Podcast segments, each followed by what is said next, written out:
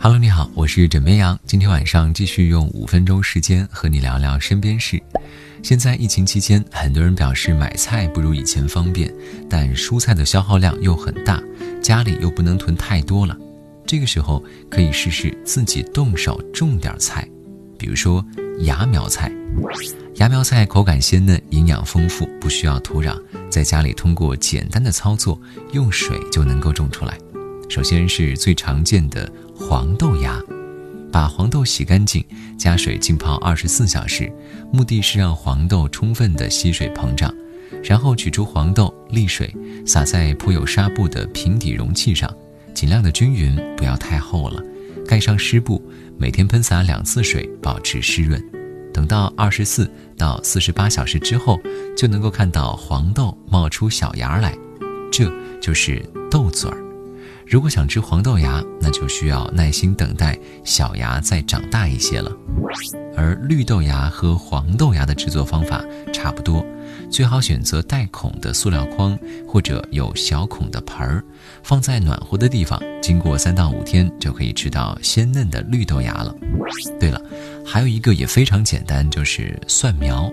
蒜苗的维生素 C 含量丰富，胡萝卜素钾含量也很高，属于推荐多吃的绿叶蔬菜范围。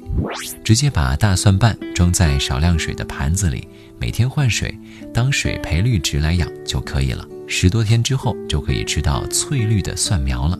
哎，要不明天就动手试试，感受一份耕耘一份收获的乐趣吧。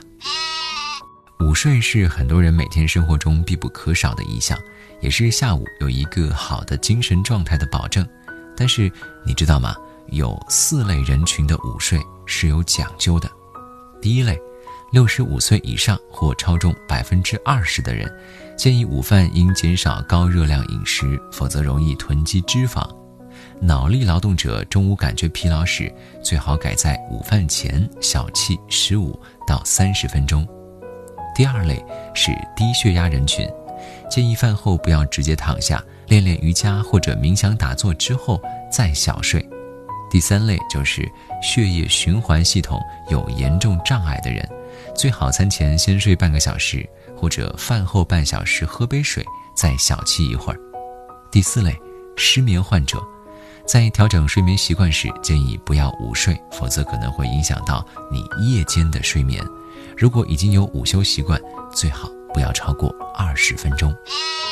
好好睡觉固然重要，但是如果睡眠时间过长也不太好。正巧现在春天来了，既是万物复苏的季节，也是最容易犯困的时候。很多朋友说，给我一张床，我可以睡它个天昏地暗。北京中医药大学张胡德教授推荐了六个方法来帮你调节春困的困扰。第一类，运动刺激。困了的时候呢，伸展四肢，如下蹲十次，驱赶睡意。第二类，视觉刺激，长期在室内可以添加一些色彩艳丽的事物和花草。第三类，味觉刺激，泡杯浓茶或者咖啡，多摄食鸡、鱼、五谷杂粮等富含蛋白质的食物。第四类，嗅觉刺激，困倦时可以闻一闻风油精、清凉油、花露水。第五类，听觉刺激，常听一些曲调优美明快、振奋人心的音乐。第六类，触觉刺激，用具有芳香气味的牙膏刷牙漱口，并用稍冷的水洗脸，提高神经系统的兴奋度。好了，希望你今天晚上能够睡个好觉。我是枕边羊，跟你说晚安，好梦。